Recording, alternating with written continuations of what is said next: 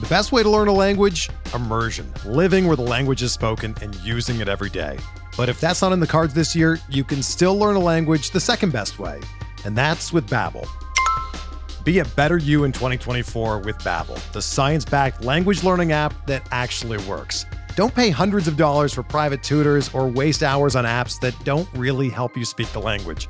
Babbel's quick 10-minute lessons are handcrafted by over 200 language experts and help you start speaking a new language in as little as 3 weeks. Babbel's designed by real people for real conversations, and their tips and tools are approachable, accessible, rooted in real-life situations and delivered with conversation-based teaching so you're ready to practice what you've learned in the real world. Here's a special limited time deal for our listeners. Right now, get up to 60% off your Babbel subscription at babbel.com slash bluewire. That's 60% off at babbel.com slash bluewire, spelled B-A-B-B-E-L dot com slash bluewire. Rules and restrictions apply. What is happening? Welcome to the Plus Pitch Podcast, your morning pitching podcast from pitchers.com. My name is Nick Pollack. Today, we're going to talk about the Baltimore Orioles.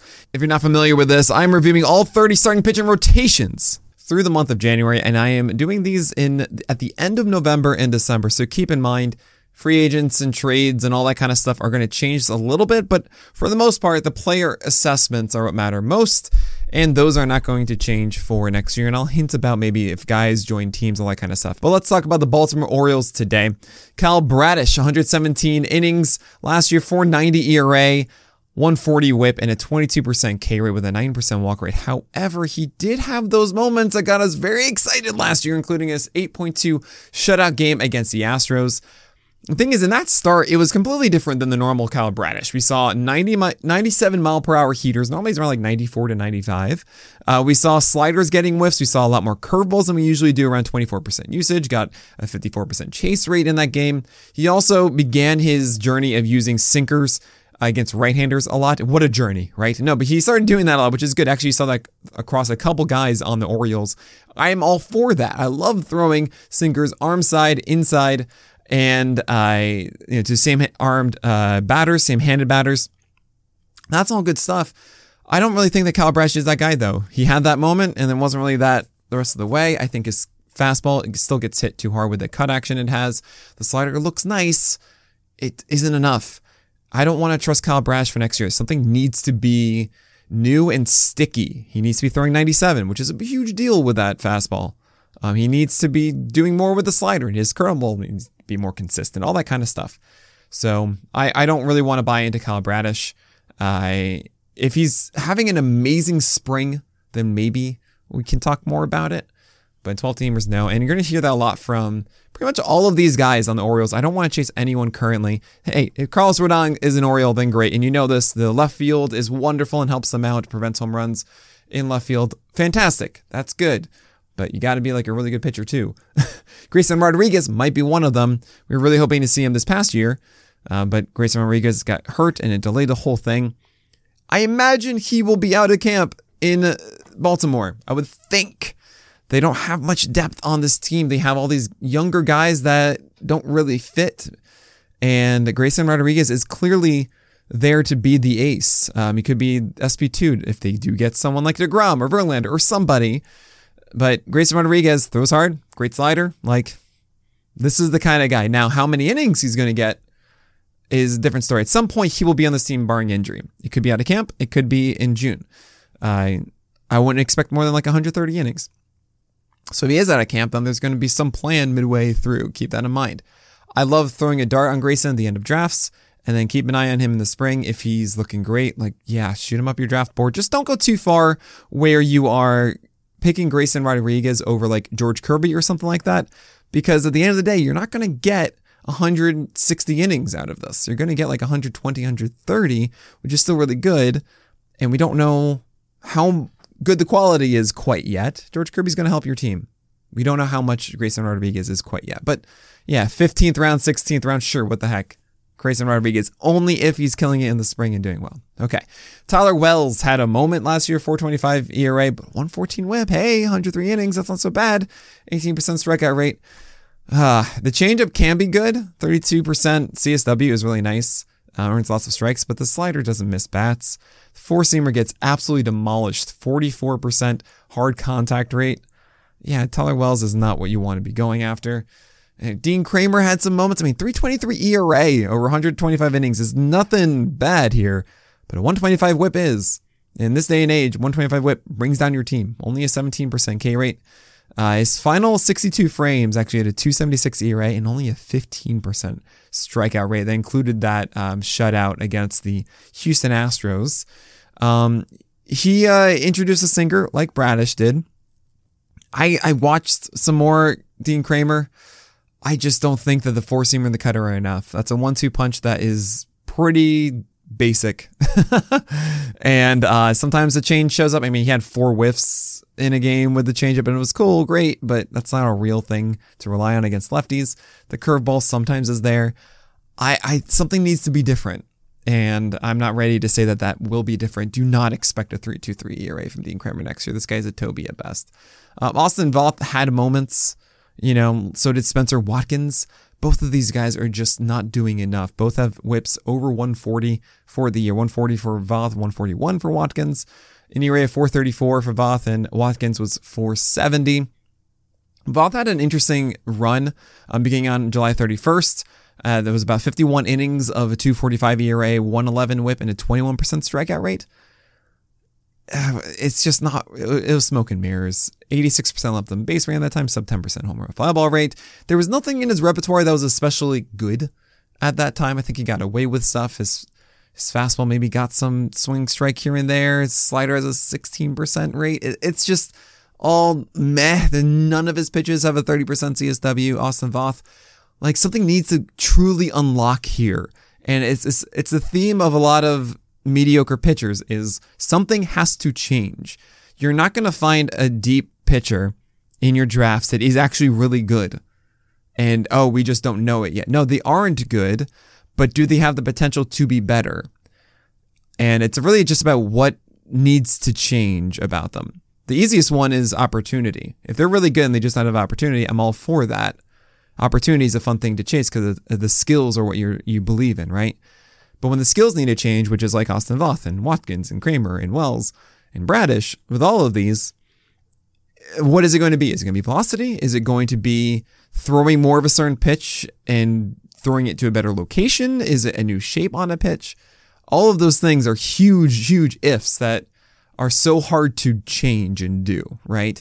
And it's not as simple as he just needs to throw more strikes and a lower walk rate. I mean, that is a big deal, by the way, but that's an easier one to me than it is something new, which is what all these guys need. And I mean, same thing with Spencer Watkins. The bigger difference, though, and Watkins is worse than Voth because of the seven point drop in strikeout rate. We're talking 20%, 21 for Voth, and it's 13, 14 for Watkins, right? Oh boy.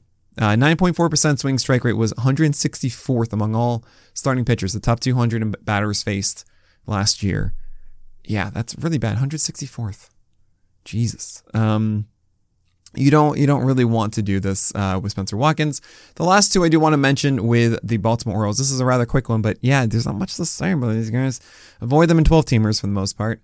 Um, DL Hall is interesting. He, I think he's the highest ranked Oriole on my list right now because he had a 30% K rate and he had a start and then they moved into relief and then the Orioles said, "Hey, we're gonna likely stretch him out to be a starter in the spring." Is that going to actually happen? We don't know. But maybe he is. Let's just say he is. DL Hall to me looks like a harder throwing Andrew Heaney who walks more batters. like Andrew Heaney has better control. He can just kind of get it near the zone a little bit better than DL Hall. But DL Hall was sitting 96 with a slider and a changeup that do miss bats around 18 to 20% of the time. I mean, this was relief, but he's a lefty with a similar arm action, much more of a sweeping slider because it is lower. Uh, that's kind of interesting especially if you're throwing in Baltimore, which is uh, the the AL East. The penalty is lowered, and you have that left field fence. So there is some intrigue, especially if DL Hall is soaring in the spring. Then I will want to throw a dart at him at the end of my draft. Don't get too excited about DL Hall though. I think there's going to be a lot of volatility. 9.4% walk rate is not going to go away. I think in a flash. So uh, might be a little bit frustrating to go after. And John Means, well, John Means got Tommy John, and everything stinks. But he could be back by the end of the year. something to consider. Uh, sometimes we do see guys coming back in like August or so. Might be a September thing, and at that point, we don't really care. You're not drafting John Means. I just want you to be aware that he is something that exists. If you have an open IL spot, what the heck? Put John Means into the in there, and do not hold it if you need the IL spot. Uh, but yeah, it'll be July, and everyone's gonna be talking about John Means returning in like a couple weeks, and all those questions. Should I be adding John Means? That kind of thing. Like I don't know. Uh, changeup is really good. Uh, he was developing a better curveball and slider before Tommy John. He was throwing harder in 2020, got a little bit slower in 2021, and then even slower in 2022. But that was because, of course, you know, Tommy John being necessary as his UCL was torn. So uh, I hope John Means can get playing time this year and really take advantage of that better left field wall. You don't need to drop him, but I'm aware that he exists. And now, of course, Kyle Gibson was signed by the Orioles. I know I missed that at the beginning of the podcast. This is what I'm doing with all of these. I recorded these back in uh, December.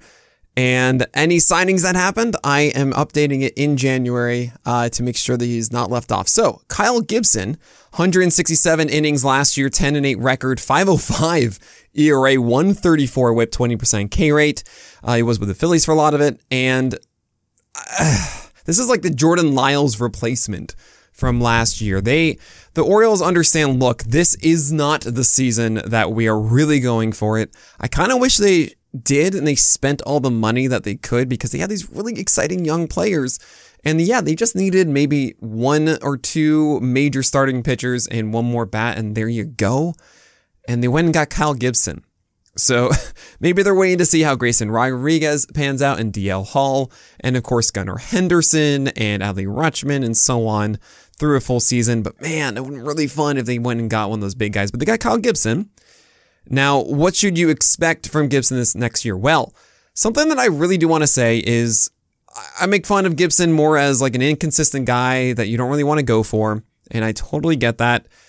He's really a Toby for most of the year. However, Second to last start of the year, Kyle Gibson earned a golden goal. If you don't know what that means, every single day during the year when I do the SP roundup, going over every single pitcher from the night before, if they have the highest CSW total and the most amount of whiffs of any pitcher, that means you have a golden goal for the night. Kyle Gibson earned that. He had 25 whiffs in his penultimate start of the year. And what happened, he's got 11 out of 28 whiffs on his slider because he changed it into a sweeper. If you listen on the corner, Fast was talking about this when the Orioles originally signed Kyle Gibson. And it appeared in the next game too. 47% CSW in that next game. He allowed 12 earned runs in those two games. Five earned runs in the first one, seven in the second. Still, that is interesting.